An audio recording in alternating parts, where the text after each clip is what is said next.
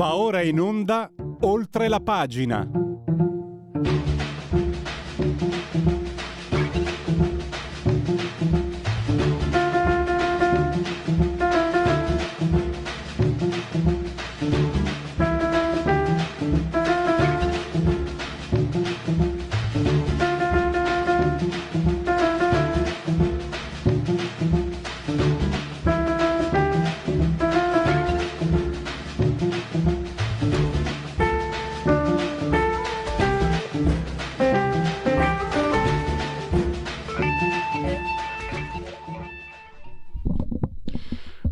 Libertà, oltre la pagina.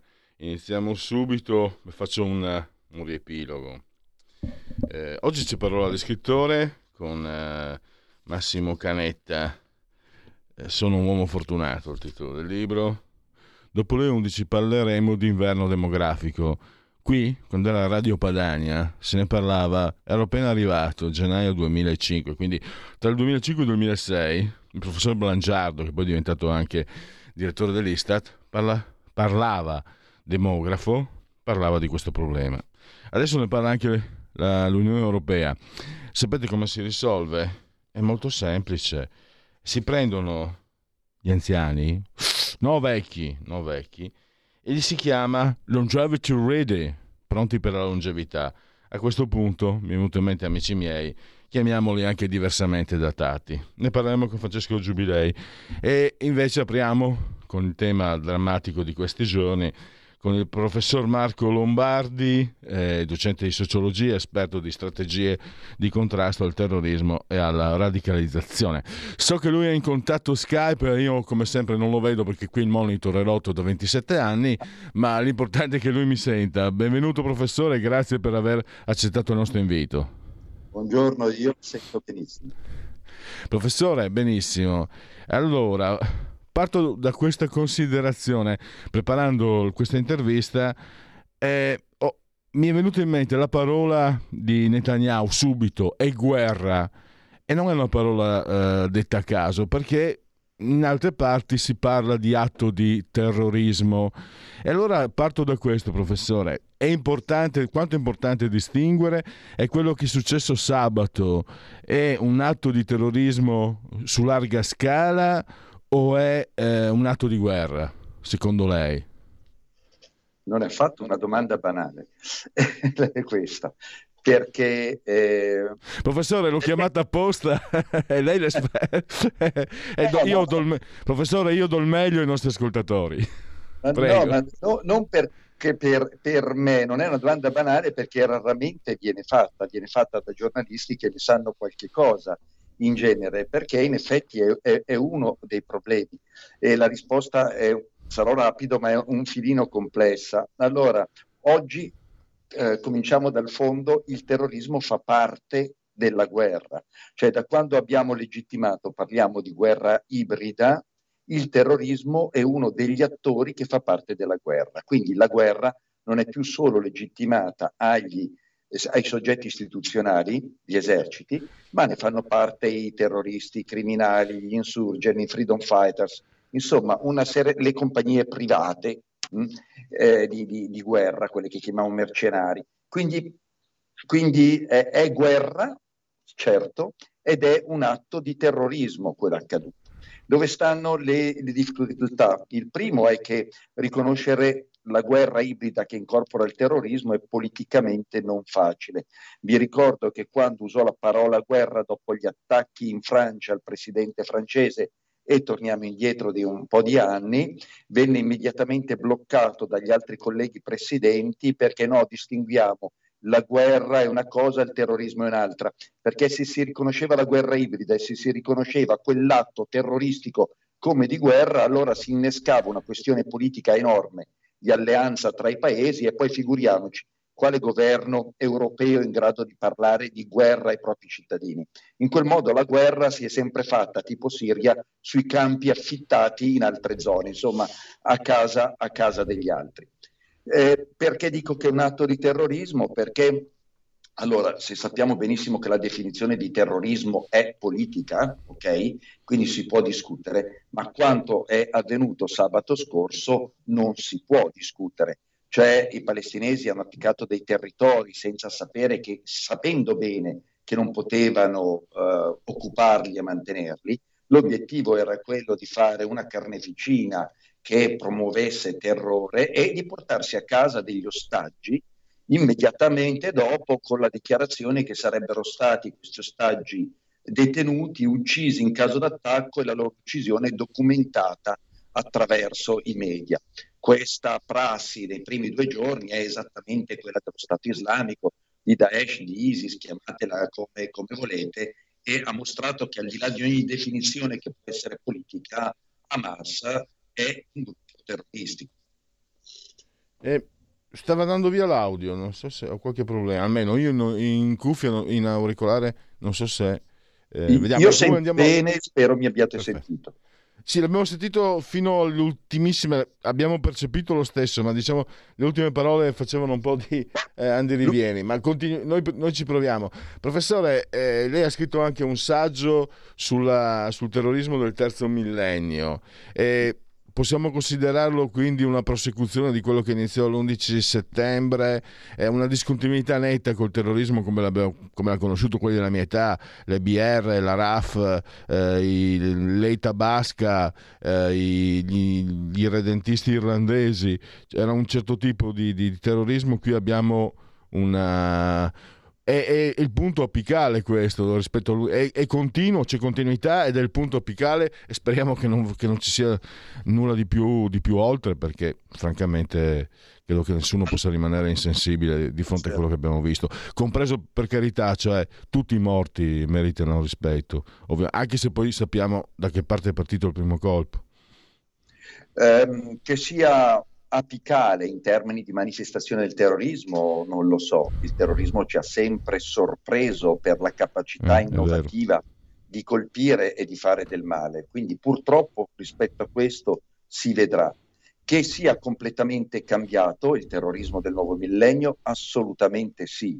Il terrorismo jihadista, ma anche quello alt-right, anche quello anarco-insurrezionalista degli ultimi tempi, ma soprattutto quello ecologico e via di seguito, ormai ne abbiamo, ne abbiamo tanti, è molto molto diverso da tutto il terrorismo anni 70 e 80 che abbiamo conosciuto, sia per modalità operative, sia per target, obiettivi, soprattutto per motivazioni.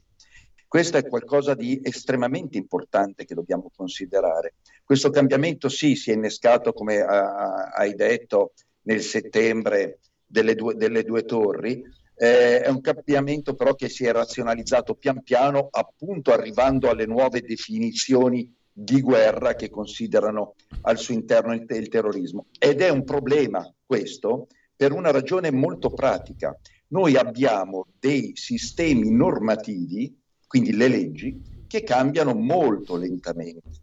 Ora, eh, perché sono importanti le leggi? Perché le leggi determinano il campo d'azione di chi deve contrastare il terrorismo e tutta la criminalità. Cioè un poliziotto, un, l'intelligence, le forze speciali non possono fare quel che vogliono, ma mh, nei nostri regimi democratici devono farlo all'interno di quello che la legge gli consente di fare.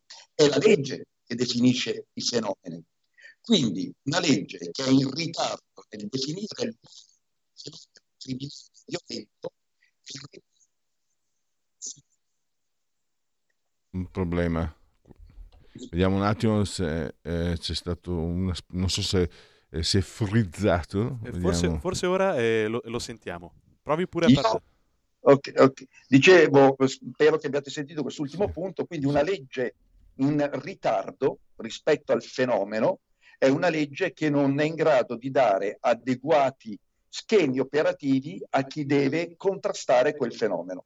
E questo è il grosso problema di, questa, di questo salto da un terrorismo degli anni 70-80 al terrorismo attuale. Ed è la ragione per cui il terrorismo è spesso in vantaggio rispetto a noi che lo combattiamo.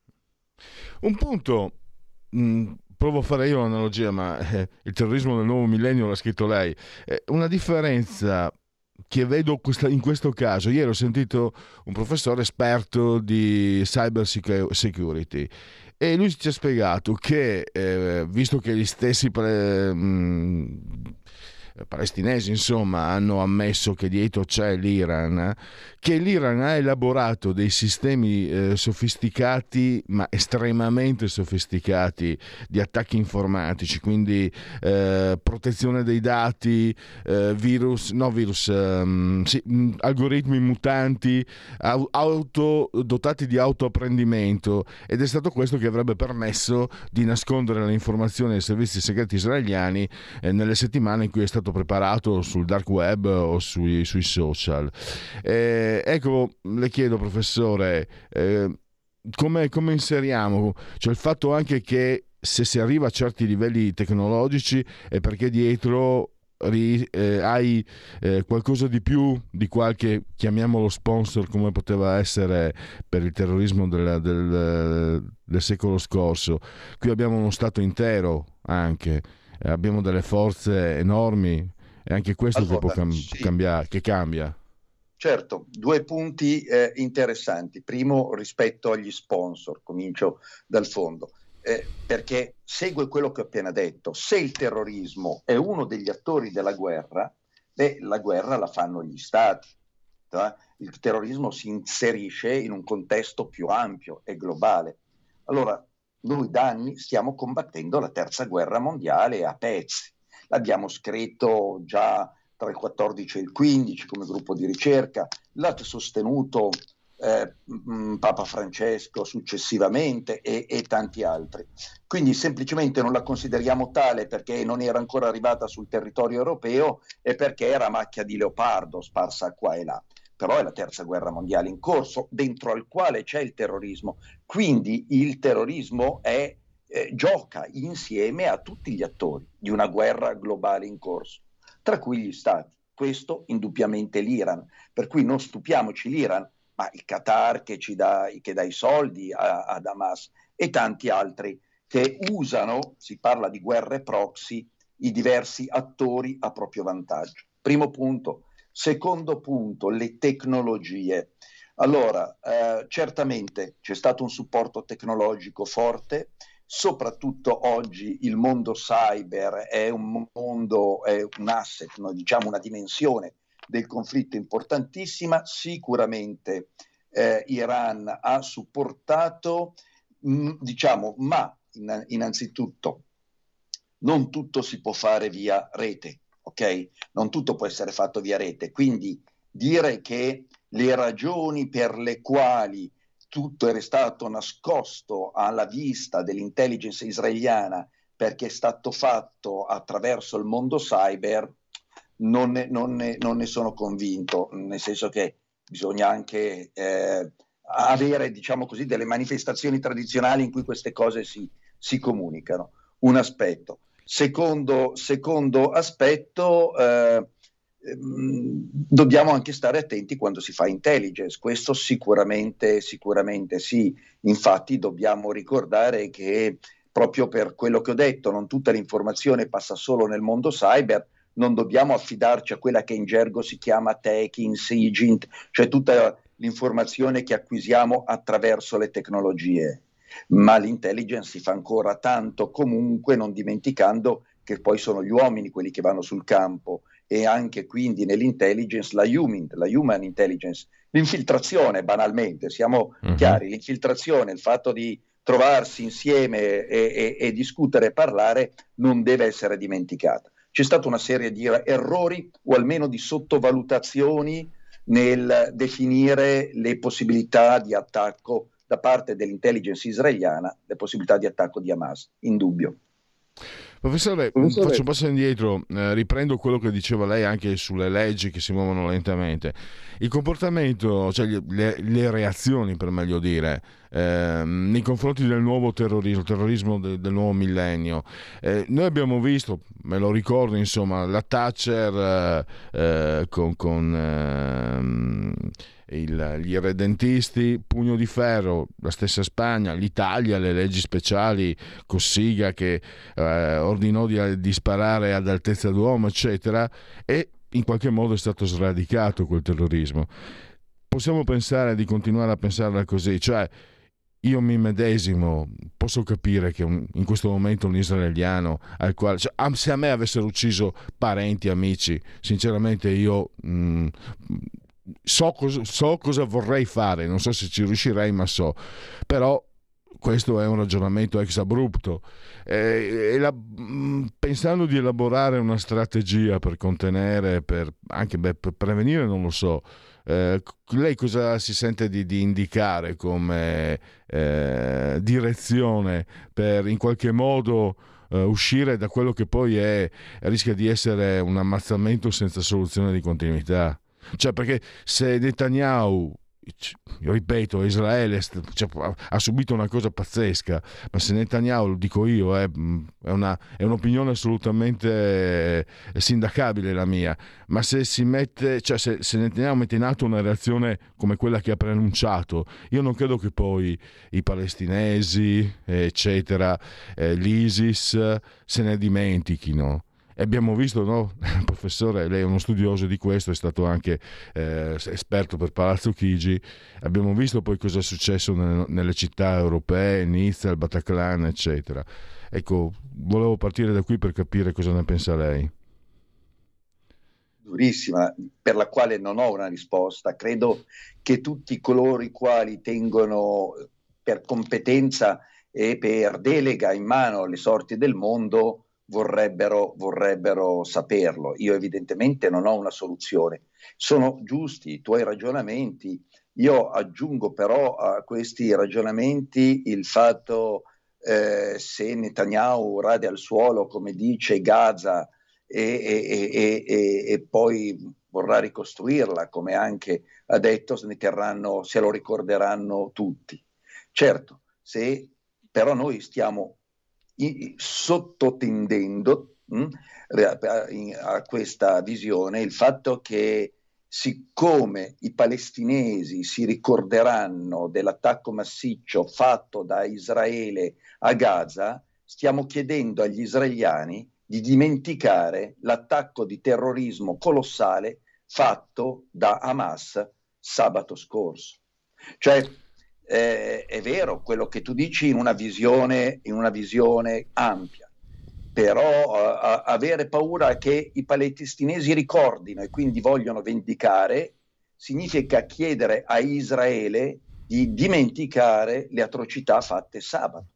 Questo Parole... è, un punto, è, un punto, importante. L'altro punto, e poi ti lascio subito, è, que- è quello che le cose stanno andando avanti così da decine, da decine d'anni siamo sicuri che chiedere a Israele di dimenticare è la via non per reiterare altri attacchi di, di Gaza, di, di Gaza, scusate, di Hamas, ed è una via per ricomporre, arrivare a una soluzione pacifica, perché allora è questo che dobbiamo considerare.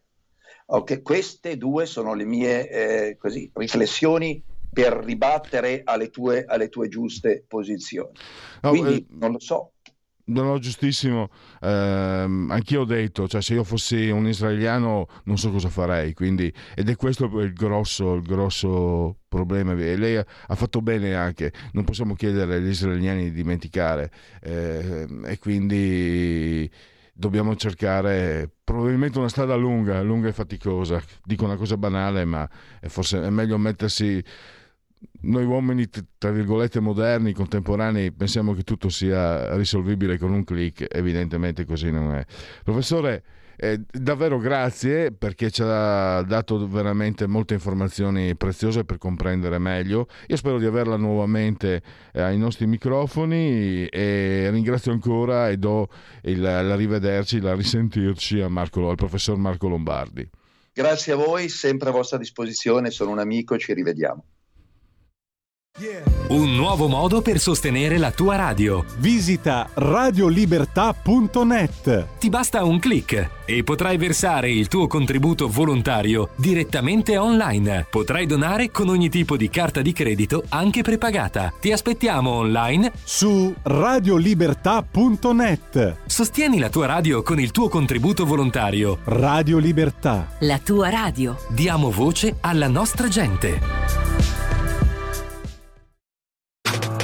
Stai ascoltando Radio Libertà. La tua voce libera, senza filtri né censura. La tua radio.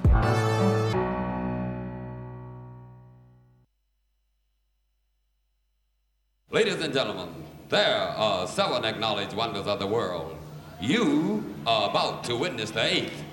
Standing in the spotlight on showcase are 12 young men who have given you such tunes as the grunt. Pass the peas. Give me some more. Ladies and gentlemen, without no doubt, these are the JBs. Hit it.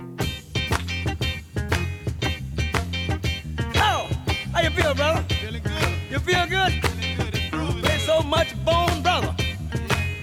How you feel, man? I'm feel alright. I call your name. I don't want no people to know you're in here. How you feel, fella? Hey, Jam. Sure getting down. Look at him. We're gonna have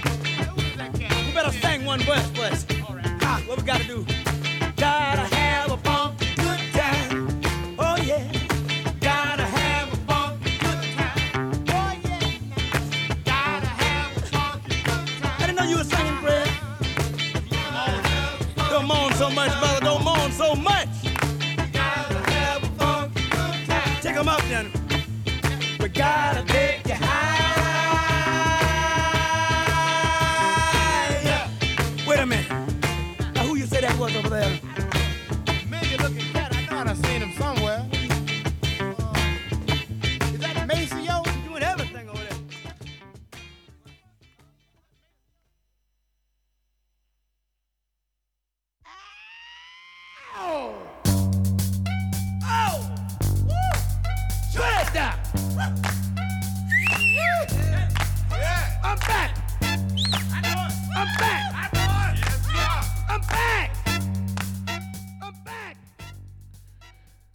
James Brown eh, per, dire, per prendere un po' una pausa da eh, momenti come questi, eh, la proposta musicale che esce direttamente dalle mie personalissime librerie discografiche di oltre la pagina di Radio Libertà.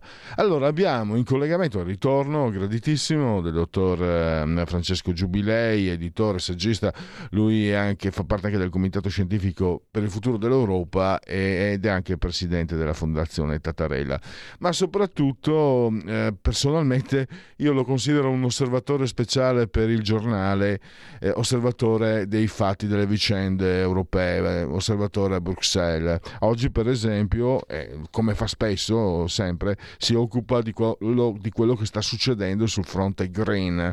Eh, auto, centrodestra ferma la follia green, quindi anche un titolo insomma un po', un po' ottimistico ci vuole. Facciamo un passo indietro invece, torniamo a ieri e eh, parliamo del- dell'inverno demografico perché se ne è occupata l'Europa anche se forse vi voglia di dire era meglio se era meglio se lasciavano stare perché è peggio la toppa del buco eh, sembrerebbe intanto fatemi dare il benvenuto e grazie per la sua consueta disponibilità al dottor Giubilei benvenuto dottor Grazie, Giubilei grazie a voi per l'invito. allora, eh, la commissaria Dubravka Šuica, croata, eh, alla demografia, adesso andiamo con ordine. Innanzitutto si accorge che c'è l'inverno demografico, lo dicevo agli ascoltatori qui, eh, quando era a Radio Padania tra il 2005 e il 2006, arrivato a gennaio 2005, intervistavo il professor Blangiardo che parlava dell'inverno demografico e mi stupiva che nessuno ne parlasse. Tra l'altro, per essere chiari, io non ho paura che eh, gli europei si estinguano, lei cita anche delle cifre, gli europei sono il 6% della popolazione europea, nel 2070 di questo passo diventeranno il 4%. Non, non ci sarò più nel 2070 ovviamente, quindi sono molto egoista, però non parlarne è, è un deficit democratico perché i cittadini dovrebbero sapere. Tra l'altro, il dottor Giubilei, se posso entrare nel, nel suo privato, è fresco sposo, lui e sua moglie formano formano una bellissima coppia. Tra l'altro, marito e moglie siete contro il eh, siete eh, passibili di accuse di patriarcato, dottor Giubilei. Esatto, Penso che esatto. nella, loro- nella sua situazione, giovane, sposato, felicemente, magari può uno può pensare anche di avere dei- uno o più figli e il futuro eh, lo deve guardare e quindi bisogna parlarne. Non si fa, ci si è svegliati negli ultimi mesi. Eh, questa commissaria scopre, come riporta il dottor Giubilei, che ci vorranno almeno 25 anni per vedere i primi effetti. A pensarci prima no, ma soprattutto quello che ho trovato sconfortante è la, la misura sugli anziani, che dovranno essere definiti longevity ready, pronti per la longevità. E io a questo punto, pensando un po' anche amici miei, ho, pensato, chiamateli eh, differently dated, diversamente datati, perché se questo l'approccio ripeto quello che ho detto all'inizio, era meglio se lasciavano, se- se- se- era meglio di no. Le do la parola per spiegare insomma come l'Europa eh, si sta preoccupando del, del nostro futuro.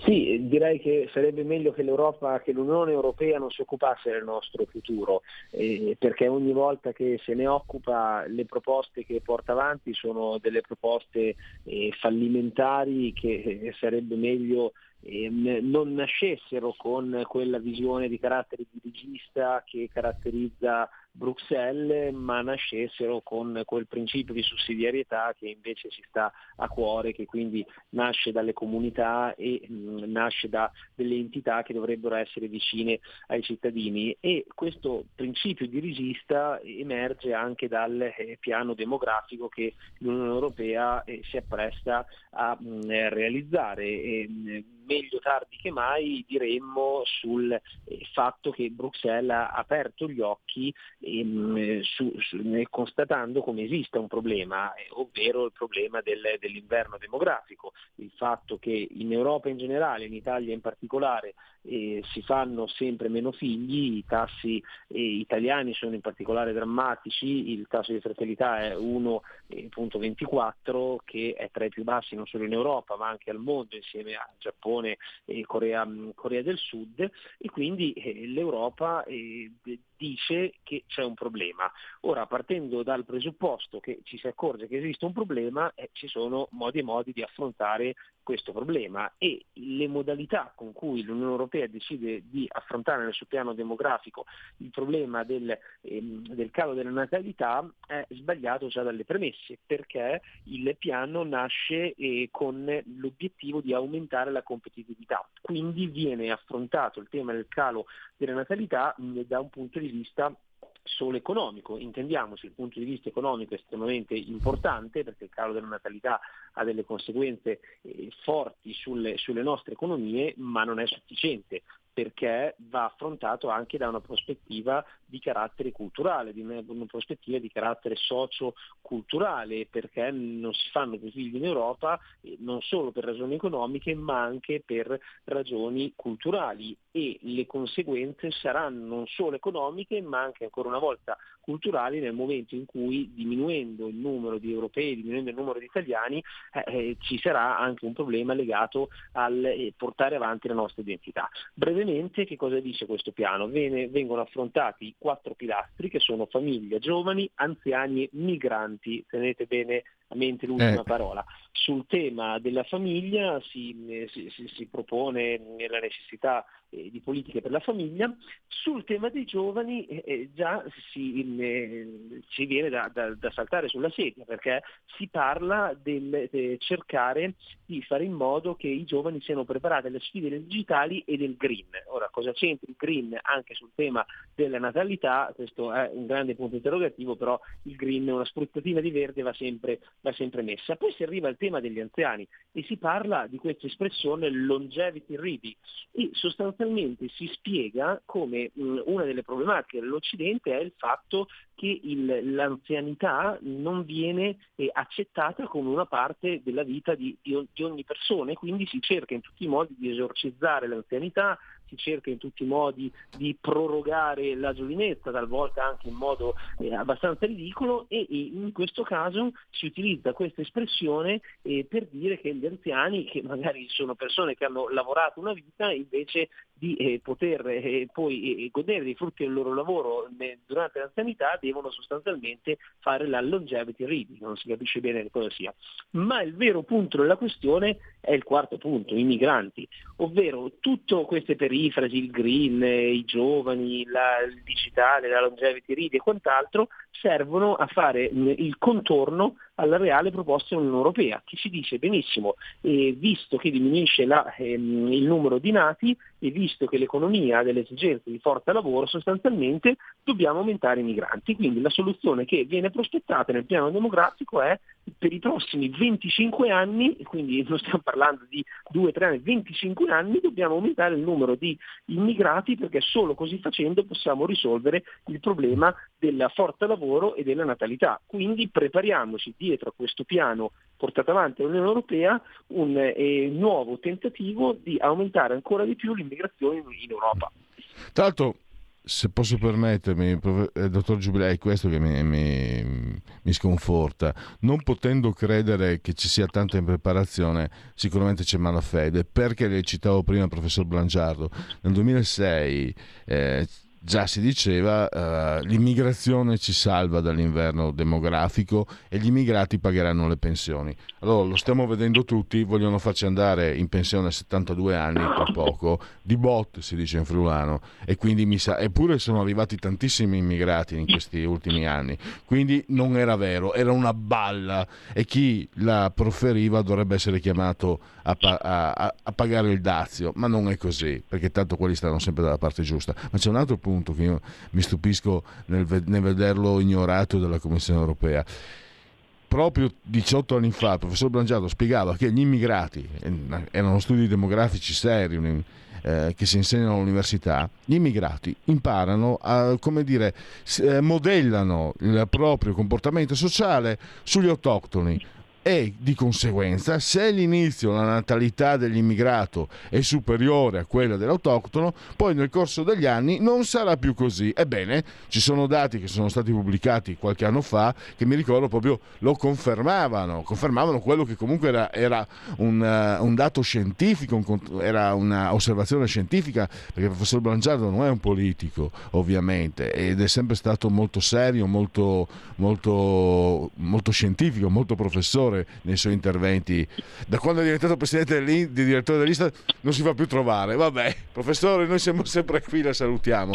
Però è questo che mi stupisce anche, che, ecco, le chiedo, lei è un osservatore attento c'è malafede, approssimazione, incompetenza nel trattare poi un fenomeno così grave. E chiudo ricordando questo, a scuola ho fatto francese, mi ricordo negli anni 70 eh, nelle antologie c'erano articoli di giornale francesi, eccetera, mi ricordo un articolo che risaleva ai primi metà anni 70, problema demografico in Francia fu affrontato e le donne francesi erano le meno fertili d'Europa. Dopo un, de, diciamo delle misure di tipo economico-sociale e quindi non solo più soldi ma anche eh, asili, quello che, quello che insomma ci vuole, le, le donne francesi sono, sono, tornate ad avere una fertilità forse addirittura al di sopra della media europea o, o, o giù di lì. Quindi è un fenomeno che si può affrontare, in Francia l'hanno affrontato per tempo e invece in Italia si sono sempre girati dall'altra parte e l'Europa fa la stessa cosa. È così che stanno andando le cose, dottor Giubilei, mi sembra. Sì, purtroppo sì. Allora, c'è un tema che riguarda le giovani coppie anche di carattere economico, cioè il fatto che talvolta eh, manca un welfare state forte per aiutare e, mh, le giovani coppie a fare dei figli, il fatto che sia abbastanza inaccettabile che una donna debba eh, decidere se, perché questo accade in Italia, se fare un bambino o, o lavorare, perché talvolta poi quando una, una, donna fa un figlio viene lasciata a casa, questo è, è un problema grosso che bisogna eh, affrontarlo, quindi c'è un tema economico e c'è un tema di welfare, questo senza dubbio e bisogna cercare di fare delle politiche come sta facendo l'Ungheria, perché in Ungheria ci sono delle politiche sulla natalità che mh, mm, eh, sono eh, mo- molto consistenti, cioè in Ungheria viene dato a chi fa un figlio e mh, circa 30.000 euro, che 30.000 euro in particolare nell'est dell'Ungheria o nel sud dell'Ungheria, quindi fuori Budapest, è come se in Italia avessero 100.000 euro per il costo della vita, in più per chi fa 3 o 4 figli non paga più le tasse, quindi ci sono delle politiche forti anche sul, sul tema degli asili nido e quant'altro, quindi c'è una necessità mh, di carattere economico, questo è indiscusso, però c'è anche un problema di carattere culturale. E eh, faccio un esempio su tutti, I, i paesi che hanno un più alto tasso di natalità al mondo, in questa fase sono dei paesi come per esempio la Nigeria, in cui le condizioni economiche, le condizioni di vita sono neanche minimamente paragonabili a quelle occidentali o europee, eppure c'è un tasso di natalità altissimo.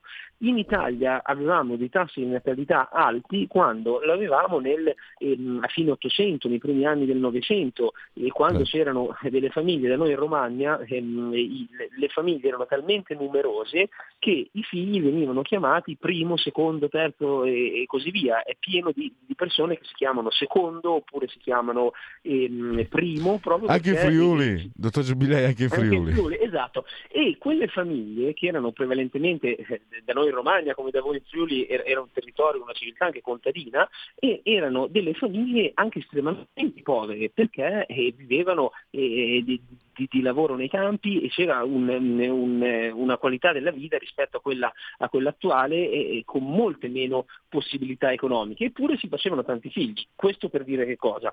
Per dire che non si può ridurre solo ed esclusivamente al fatto economico tutto il problema del calo della natalità, c'è anche una prospettiva eh, di carattere, di carattere culturale che va tenuta senza dubbio in considerazione, però in questo piano europeo non lo si tiene in considerazione, ma anche il proporre la soluzione dei, eh, dei migranti eh, è, oltre a essere un palliativo, oltre a essere sbagliata perché è un tema identitario, ma poi ci siamo accorti che in Italia, questo lo dicono le statistiche, anche gli immigrati che arrivano in Italia, quelli di seconda o terza generazione, si adeguano, se vogliamo, al contesto italiano e anche loro fanno meno figli. Quindi paradossalmente non risolverebbe neanche, neanche il problema. E per cui portare avanti una visione come sta facendo l'Unione Europea in questo piano demografico è estremamente sbagliato e non risolverà il problema del calo della natalità. mi permetto un'osservazione un po' forse moralista io credo che portare avanti eh, la, il pensiero dell'odio, della conflittualità, attenzione, bisogna sempre essere critici e severi, bisogna sempre osservare e non accontentarsi mai, per carità. Ma io vedo, e, mi tocca dirlo, a sinistra, da anni, portano avanti le campagne di odio. Quando usavano il vessillo della pace, andavano in piazza con odio, adesso vanno in piazza con odio contro gli israeliani, dopo quello che è successo, bisognerebbe anche... Dai, la butto lì, bisogna prendere e metterli in galera e buttare via la chiave, sinceramente, a chi fa queste cose, dopo quello che abbiamo visto eh, in Israele. E la campagna sui diritti delle donne, odio verso il maschio, odio verso la società patriarcale, eh, sull'immigrazione, odio a tutti i costi. Anzi, facciamo così, io ti odio, invento che tu sia razzista e se odio un razzista ho sempre ragione. Ah, facciamo così, io odio il fascista, odiare i fascisti è sempre giusto e tu sei fascista. Io vedo una società, anche mi ricordo, sarà morta per, per carità, ma artic- il fascistometro di Michela Murcia è una vergogna, è una vergogna schifosa.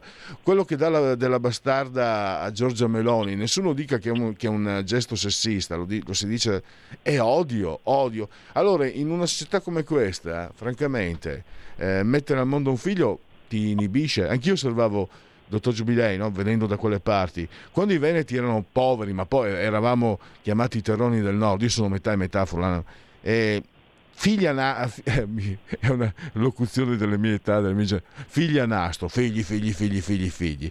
Quando sono diventati ricchi negli anni Ottanta hanno un tasso di natalità che è tra i più bassi in Italia e questo e addirittura nella sua regione l'Emilia dove venivano i giapponesi a studiare gli asili nido per come eh, perché i comunisti qualcosa di buono avranno anche fatto no? a studiare l'organizzazione perché era esemplare l'Emilia dove quindi l'assistenza era fantastica anche lì i tassi di natalità eh, eh, bassissimi. Quindi come stava facendo lei bisogna anche ampliare il discorso e, e, fare, e fare delle considerazioni più in profondità credo.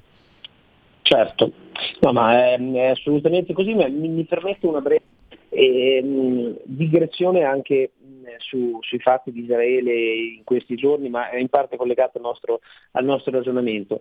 Noi in questi giorni abbiamo visto una serie di manifestazioni che sono state fatte da parte delle comunità musulmane in Europa che hanno inneggiato ad Hamas con delle manifestazioni in, in Olanda, in, in Francia totalmente, totalmente, inaccettabili, ma oltre ai musulmani che eh, abbiamo importato diciamo, in Europa e, e fanno manifestazioni di questo genere in cui inneggiano ai terroristi, peggio di questo ci sono gli utili idioti occidentali.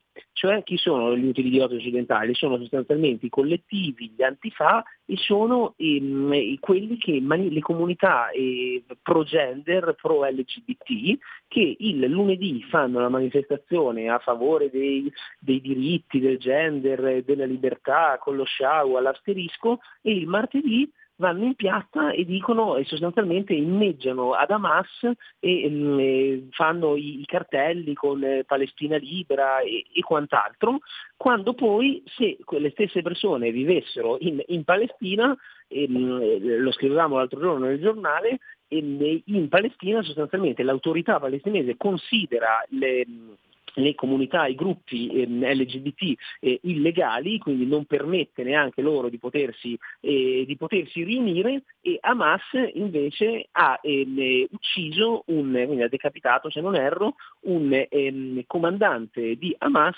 colpevole di aver avuto un rapporto omosessuale, perché questa è la situazione che, che c'è concretamente in Palestina. Quindi noi abbiamo sostanzialmente in Occidente ehm, queste persone che appartengono talvolta a dei gruppi, dei collettivi, nelle università americane, eh, che fanno, giocano a fare i rivoluzionari da Times Square, da, dalla Rambla a Barcellona in cui scendono in piazza con le bandiere LGBT insieme alle bandiere della Palestina, senza rendersi conto del cortocircuito per cui stanno sostanzialmente inneggiando e andando ad attaccare Israele, che è una democrazia e in cui avrebbero libertà come l'hanno in Occidente, no, loro vanno ad inneggiare sostanzialmente terroristi. Un controcircuito, una follia totale che però è emblematica della decadenza che purtroppo stiamo vivendo in Occidente.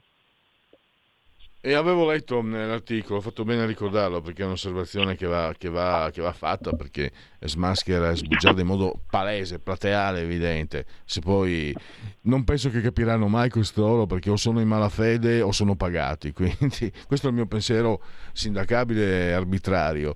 Eh, o sono stupidi o tutte e tre le cose. Allora, dottor Giubilei, noi siamo alla fine, eh, grazie allora anche per tutti gli aggiornamenti che lei ci dà dall'Europa, perché ci tiene al corrente di quello che stanno combinando e abbiamo sentito cosa stanno facendo sulla, sull'inverno demografico. Sconfortante, diciamo, speriamo, speriamo che, che, che, ci pensiamo da noi, dobbiamo pensarci da noi, mi sa.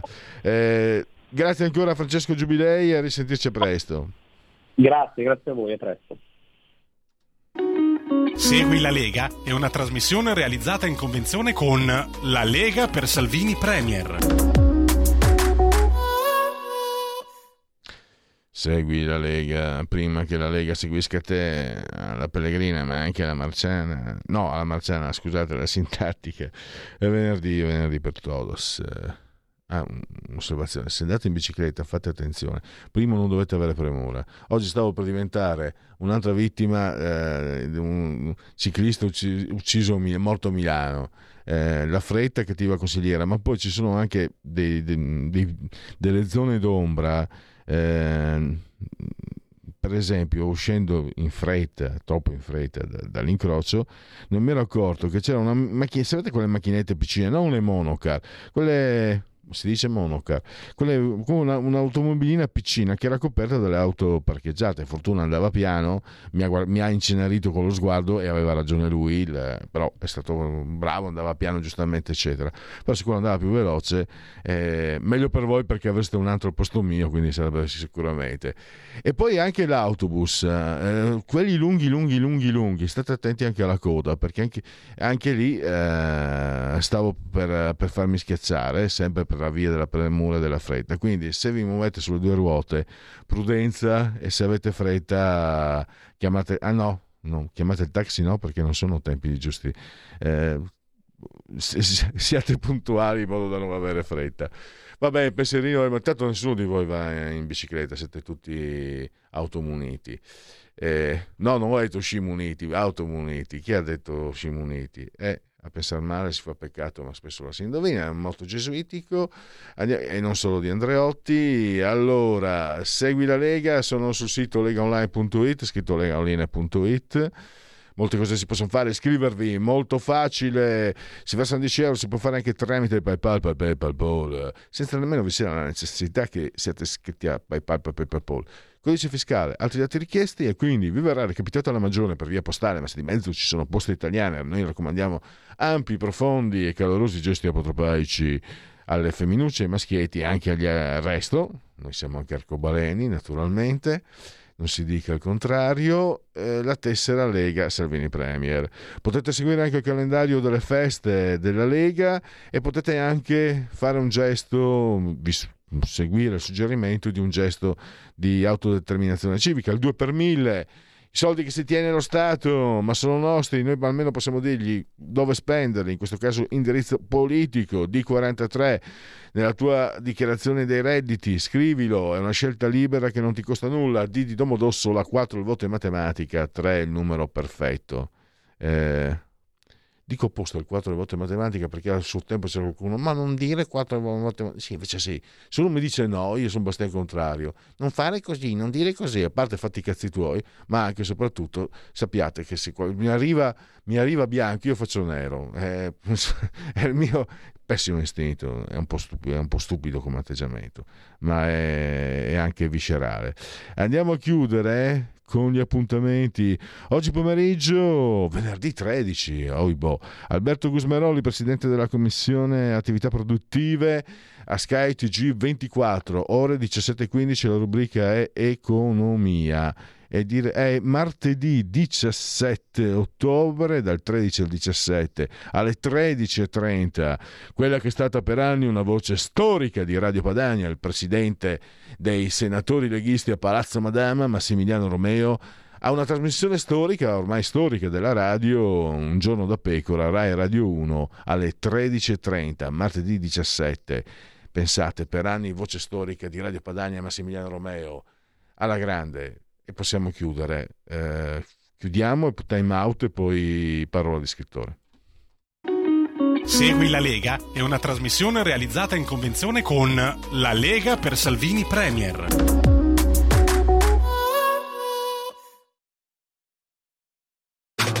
Stai ascoltando Radio Libertà. La tua voce libera, senza filtri né censura. La tua radio. Porta con te ovunque Radio Libertà. Scarica la app per smartphone o tablet dal tuo store o dal sito radiolibertà.net. Cosa aspetti?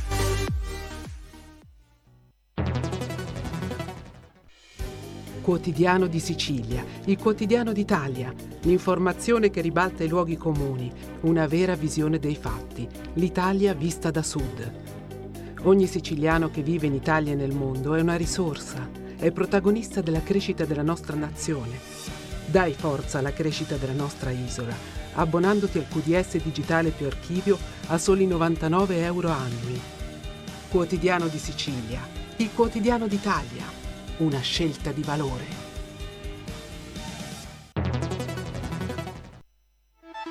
Stai ascoltando Radio Libertà, la tua voce libera, senza filtri né censure, la tua radio.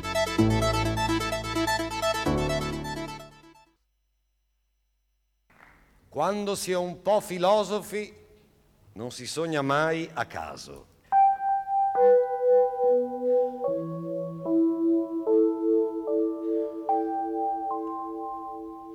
Ero una specie di Diogene con una lampada in mano in un posto che poteva essere Roma. Cercavo l'uomo in questo sgretolamento. Sento cantare da lontano. Sarà Claudio Villa. Non era Claudio Villa, si avvicina, più moderno. Era Gesù. Cristo. Bello, luminoso, stupendo. Capelli un po' lunghi. Un filino di neon intorno che fa bzzz. L'avrei baciato. No, gli porta male.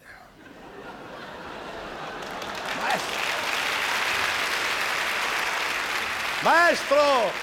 Maestro! Qui è un disastro! Manca lo spirito! Guardi, guardi lei che se ne intende! Figliolo, non avete capito niente. Credevo fosse più gentile. Non è una questione di spirito, il segreto sta nel corpo. Com'è semplice, eh? Lapidario, sempre stato si capisce tutto, altro che Hegel. Sì, maestro, d'accordo. Via lo spirito. To Hegel.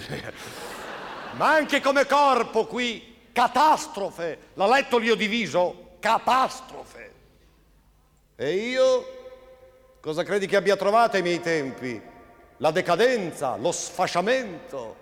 Me ne intendo di sfaceli io. Spiritoso Gesù, sempre col dito alzato. Ho capito da chi ha preso Montini. Ascolta Gesù, non riesco a farmi capire. Forse sei un po'... Insomma, sono passati diversi anni e poi tu non hai mai capito un granché di storia. Non te ne fare una croce. Voglio dire che anche noi si tenderebbe all'interezza, sì, solo che le nostre condizioni storico-politiche, vabbè per te arabo, voglio dire la repressione, l'educazione, mi interrompe. Ti capisco, figliolo, ti capisco. Anch'io ci ho avuto un padre autoritario. Mia madre mi lasciava far tutto. E io mi sono sganciato. Mi sono occupato dell'uomo, mica strazioni. Ho fatto tutto un lavoro sul corpo. Guarda qui. La Madonna, mm, cioè, cioè, Gesù, fatti vedere, non al dottore, voglio dire, fatti capire, tu non sei famoso per il corpo, sei famoso, insomma, sei un po' evanescente. Eh? Ma che evanescente? Sono corporeo io, non c'ho niente di divino, non mi ha mai sfiorato l'idea. Io vivo, parlo anche poco, non è vero quello che dicono, faccio delle cose semplici come respirare un'energia naturale dentro di me, mica fuori. Quella ce l'ha il mio babbo, dicono. Non ho mai parlato di anima io, ho sempre fisicizzato tutto, basta guardare come mi muovo. Sono l'unico che sa camminare in un prato. Oh mamma come si muove bene, bello, bello senz'anima, come noi. E no, voi siete brutti, stupidi, ideologici, mentali, voi anche quando parlate di corpo siete distaccati, testacchioni. Andate sempre di testa voi, sempre di testa. Andate di corpo. Sì, sì Gesù, ma anche noi ci siamo mossi. Cosa credi che io non ce l'abbia il problema di fisicizzare?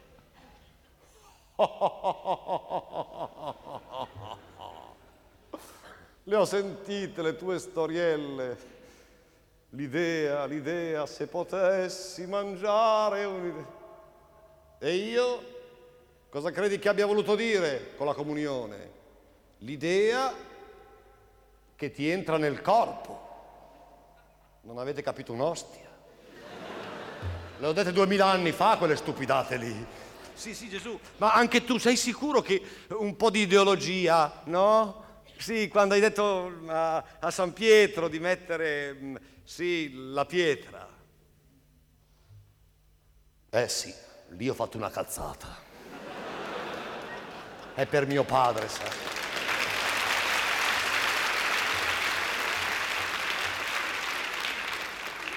È per mio padre, non ci ha mai avuto una casa.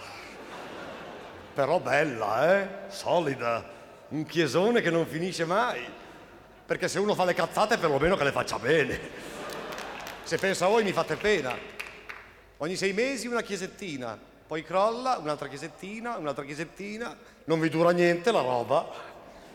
Era lì che lo aspettavo. Certo, perché crediamo nel movimento, noi. E allora perché fate le chiesine? Già. E come si fa a non farle? Me lo dica, maestro, me lo dica lei. Figliolo, cerca di sognarti Marx. Io ho il mio specifico e sta per andarsene. Un momento, maestro, un momento! Qui l'uomo muore! E beh, che c'è di male? Tanto risorge, no? La resurrezione del corpo, semplice. Buona Pasqua!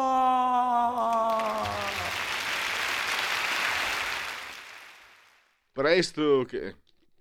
Beccato sorcia in bocca, sì. eh. Anche i conduttori bevono. Allora, eh, siamo con Parola di Scrittore, la rubrica che si avvale davvero dell'imprescindibile collaborazione di Patrizia Gallini di Ardèche Comunicazione.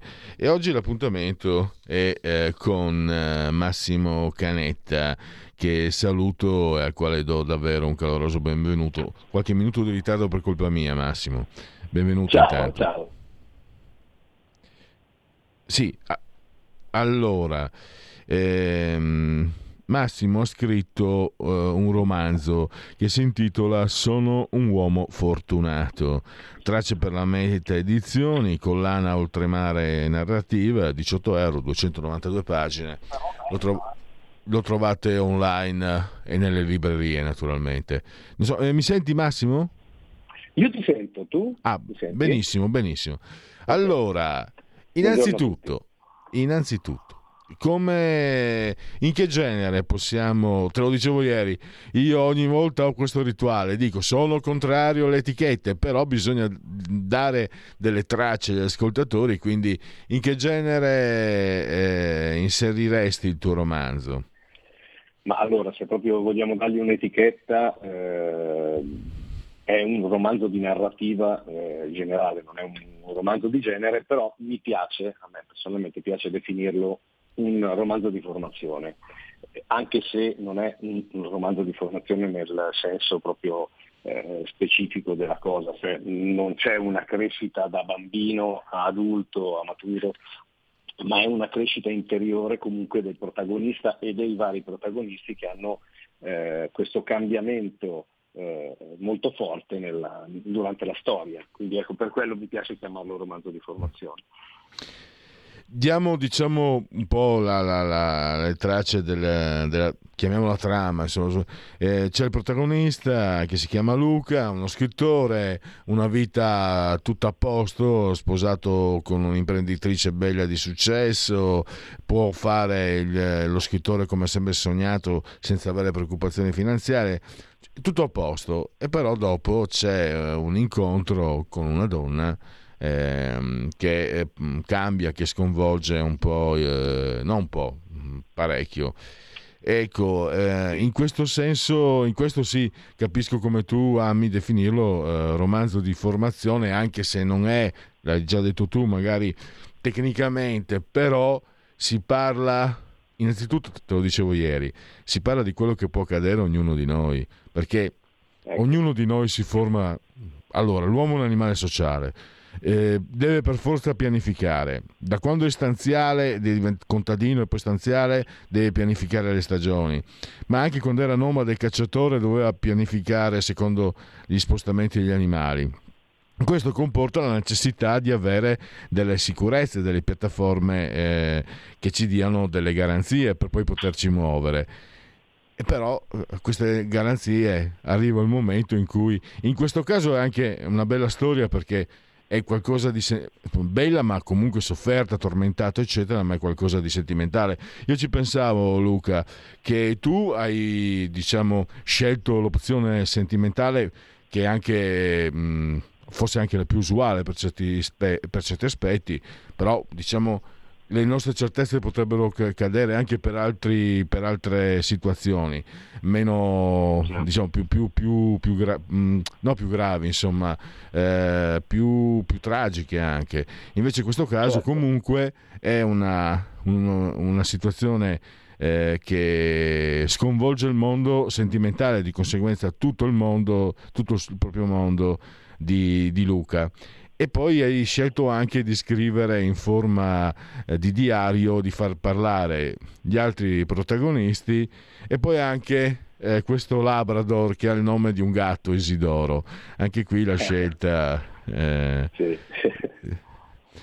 eh, parlaci di queste scelte. Sì, ma Eh, allora, perché diciamo perché hai, che- hai- hai voluto creare, ti chiedo, hai voluto creare una maggiore intimità con il lettore o è proprio una scelta anche per, eh, per spiegare, per, eh, per entrare, per scavare nel personaggio, quella del diario? Allora, eh, mh, mi piaceva la narrazione in prima persona, quindi il protagonista eh, Luca Randoni raccontava la storia dal suo punto di vista. Poi però, come spesso accade nella vita, no? quando tu dici ho parlato con questa persona, l'ho vista proprio affascinata da quello che le stavo dicendo, invece questa persona dentro di sé stava dicendo ma questo è un cretino. Eh, e allora ecco che mi divertiva questo, questo riuscire a entrare nella testa degli altri personaggi e raccontare quello che loro realmente avevano, avevano vissuto. Eh, Questo è stato per la prima parte. Poi nella seconda parte ho voluto spingermi ancora più oltre e ispirato un po', eh, più che altro è stato un omaggio, come ti dicevo ieri, alla versione di Barney e di Mordecai Richler, eh, ho voluto creare le versioni dei vari protagonisti. Quindi nella seconda parte la storia è narrata da ognuno. Quindi o- ognuno dei protagonisti eh, dice la sua, la sua versione narrando la storia, facendola proseguire, ma dal punto di vista di ognuno e quindi mi sono divertito anche stilisticamente a, a, ad affrontare, ad affrontare la, la, storia in questo modo. Ecco. Tra i personaggi ai quali tu hai dato la parola, eh, ci sono anche due donne, no? la moglie e questa nuova, questo incontro, Laura e Stefania. Come ti sei approcciato?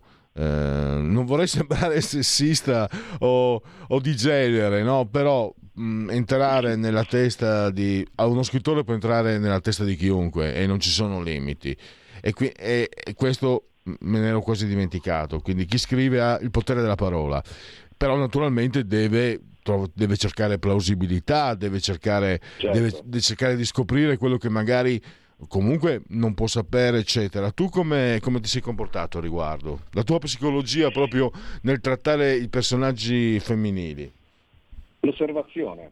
Abbiamo tantissime donne eh, intorno nella nostra vita, mogli, fidanzate, figlie, amiche, eh, compagne di vita, compagne di cammini. Eh, basta concentrarsi un attimo e molte sfumature le si riescono a cogliere. Se poi uno ha la passione della scrittura, ovviamente magari fa, fa più riferimento a, a, a degli aspetti che magari un amico che non ha ispirazioni letterarie non, non, non gli interessano, però ci sono moltissime sfumature eh, che si possono cogliere e io spero di averle colte anche correttamente. Eh, però ogni, ogni, personaggio ha le sue ispirazioni. No? Luca è ispirato a un mio carissimo amico che manco lo sa, eh, ho provato a immaginarmelo, lui che è single, eh, me lo sono immaginato sposato con un cane eh, e scrittore e mi sono molto divertito, poi la storia è andata per conto suo, ma diciamo che le basi sono state quelle di persone reali e quindi eh, le, ho solo un po' modificate. Ecco. Ma Isidoro esiste? Hai osserva- lo hai eh, osservato? no, allora Isidoro è sempre stato uno dei sogni che avevo da bambino di avere un cane, ora sono anche allergico ai cani, quindi vabbè. E mi sono goduto la vita con un cane, con un Labrador color champagne che ho sognato e ho immaginato di avere al mio fianco. E, un po' tutto il romanzo è stato vissuto quasi realmente, tanto che alla fine mi sono anche un po' spaventato perché quando avevo qualcosa che non andava eh, crisi magari in famiglia piuttosto che nel lavoro, piuttosto che nel, anche nel sentire se stessi, eh, mi rifugiavo nella storia e quindi mi immaginavo proprio una vita, la vita di Luca Randoni. Eh, so, ho, ho, frequentato i locali che frequentava Luca, ho cercato la casa dove potesse abitare Stefania e mi sono un po' preoccupato. A quel punto ho preso un po' le distanze dalla storia per evitare di, crollare psicologicamente, però ho, ho, ho, quasi vissuto veramente con Isidoro pur non avendolo davvero al mio fianco. Mm-hmm. E parlando dello stile, mm, diciamo, ti sei in qualche modo no? ispirato, non necessariamente, comunque le tue letture, dicevo anche magari se c'è qualche film, eh, tu dicevi, lo dico a beneficio di chi eh, ama la versione di Barney, Mordecai Richler, eh, che il film non è all'altezza del romanzo. Quindi quelli come me che hanno visto solo il film e che personalmente l'ho trovato molto bello, quindi se il film che secondo me è riuscito bene non è all'altezza del romanzo, ovviamente sono, sono molto ingolosito dal leggere il romanzo. Eh, Diciamo, cosa ti, perché la versione di Barney così eh, ti, ti, è entrata mm, così, è, è, è, permeata dentro di te al punto da, da, citarlo, è una citazione, un omaggio addirittura, no? mi sembra di capire. Un omaggio, sì, sì, sì è più un omaggio, tanto è vero che, eh, allora, premessa, il libro è, eh, per me è un capolavoro, il film è molto bello comunque, quindi chi ha visto solo il film e non ha voglia di leggersi il libro può stare tranquillo. Certo, chi vuole leggersi il libro sicuramente avrà un, un impatto maggiore, però attenzione che le prime 100 pagine sono indigeste.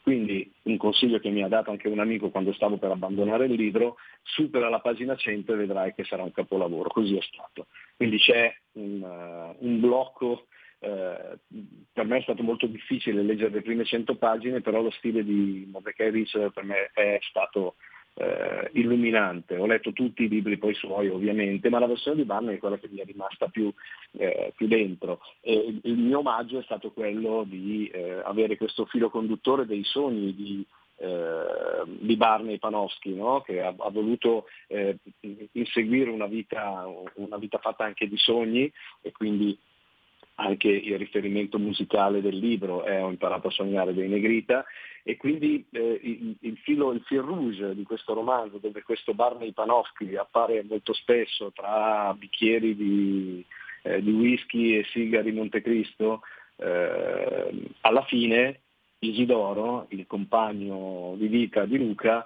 eh, metterà la parola fine dando la propria versione della storia, quindi raccontando come Isidoro, e qui eh, è un stato un po' più difficile immaginarmi la testa di un cane, eh, racconta in un flusso di coscienza eh, quello che lui ha vissuto e ha visto dei vari protagonisti e di se stesso, e quindi in omaggio appunto alla versione di Barney c'è la versione di Isidoro che è il capitolo conclusivo del romanzo.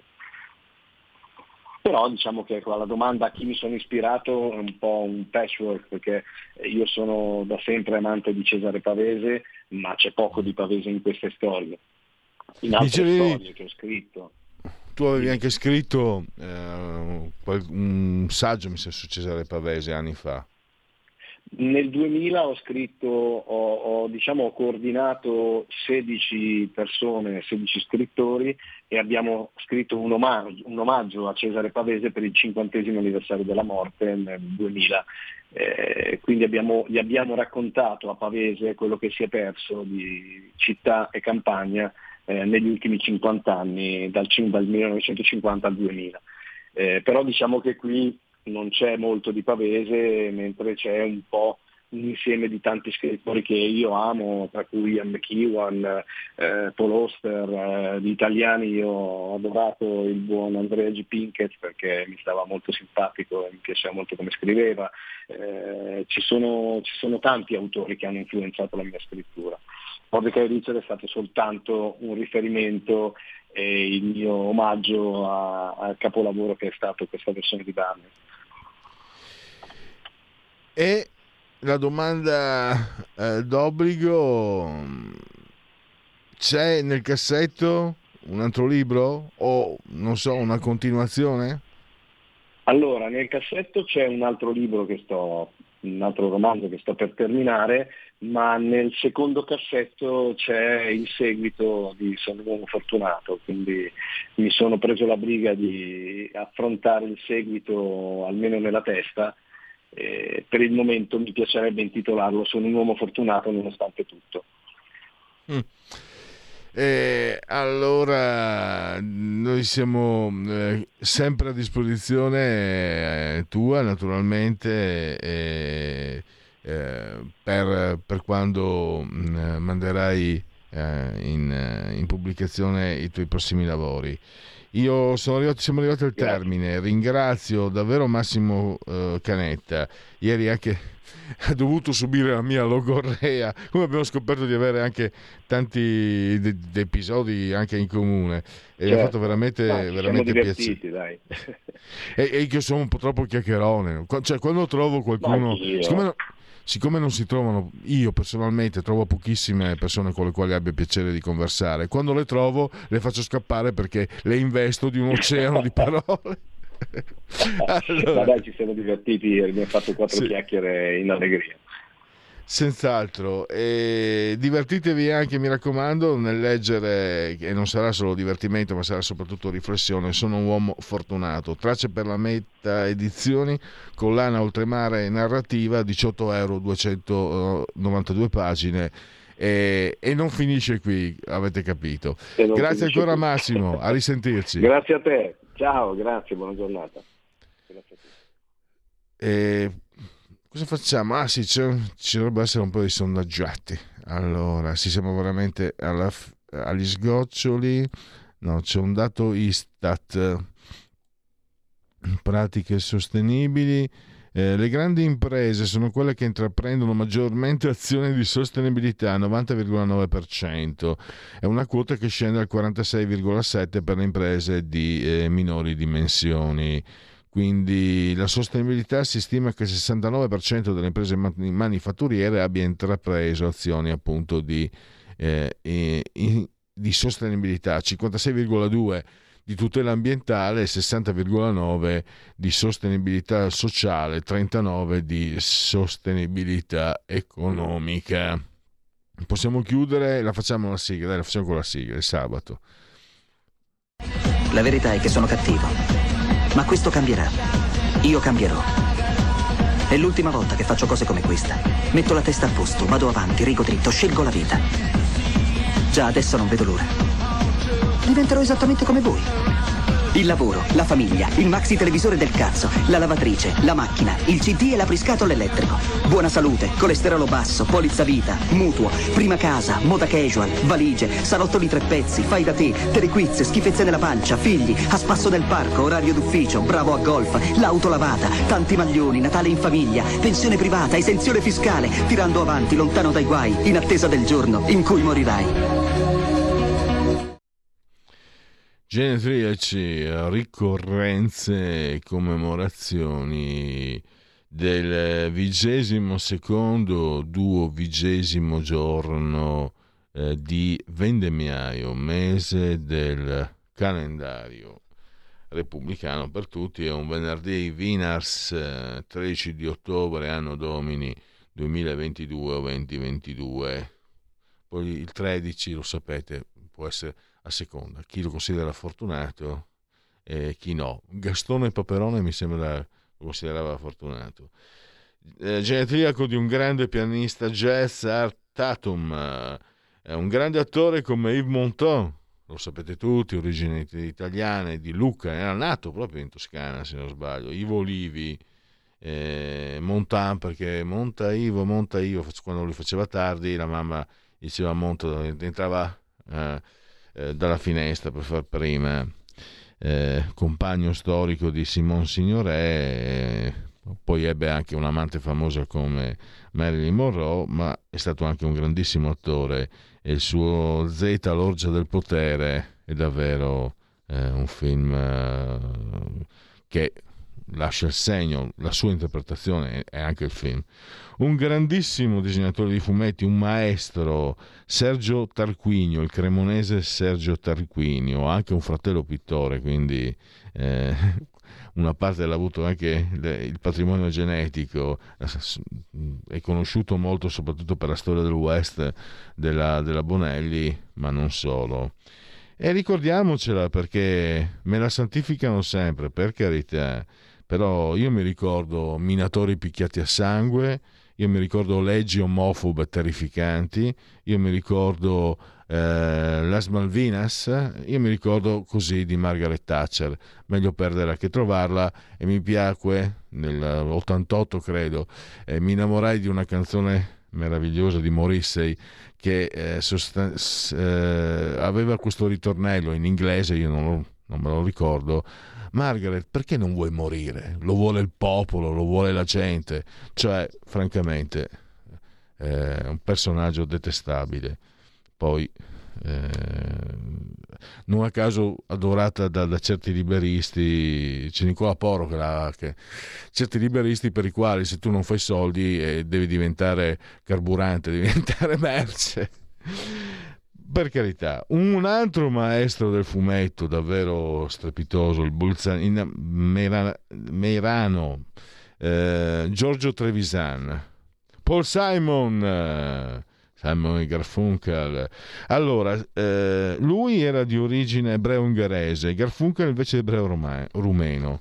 Eh, hanno avuto un successo strepitoso. Lui anche, Paul Simon anche aveva proseguito la carriera da, da, da singolo E aveva fatto cose belle. Straziami, ma di baci saziami con la bellissima Pamela Tiffin. L'Etno Sound di Nusra Fateh Ali Khan.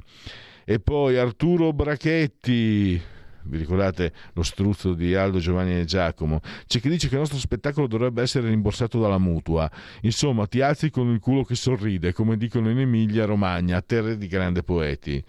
E il manettaro Marco Travaglio, Sasha Baron Cohen, geniale, Borat, fantastico. E, nell'ultimo film Sputtana a sangue anche Rudolf Giuliani che fa una figuraccia che te la raccomando. E poi eh, lei come altre della tv italiana degli ultimi anni la domanda è ma cosa serve? Stiamo parlando di Camila Rastnovic ma cosa serve Radio Libertà, sono scoccate le 12, siete simultanea con noi, noi il grande dottor Federico Borsari sulla tolla di comando in regia tecnica, entrambi sospesi a 70 metri sopra il livello del mare. L'abbraccio forte, forte, forte, forte come sempre alla signora Angela Clotilde e Carmela, loro ci seguono ma ci seguiscono anche come è previsto dalla sintassi dal eh, canale televisivo digitale terrestre eh, 252 perché questa è la revisione chi se buona Radio Libertà campa oltre cent'anni meditate gente meditate. Potete continuare a fabbricolare dall'agito suono digitale della Radio DAB potete continuare a seguirci ovunque voi siate grazie a applicazioni dedicate ed edite iOS e Android con i vostri smartphone, iPhone, tablet, mini tablet, iPad, mini iPad. Alexa accendi Radio Libertà passaparola ve ne saremo riconoscenti. C'è Twitch, Twitch il social di ultima generazione, l'indispensabile profilo Facebook, 22,3 gradi centigradi sopra lo zero temperatura esterna, 23 interna, 73% l'umidità, 1021.3 millibar la pressione e infine vi ricordo anche l'ottimo e abbondante sito radiolibertà.net. Grazie a todos. Miau. Avete ascoltato oltre la pagina.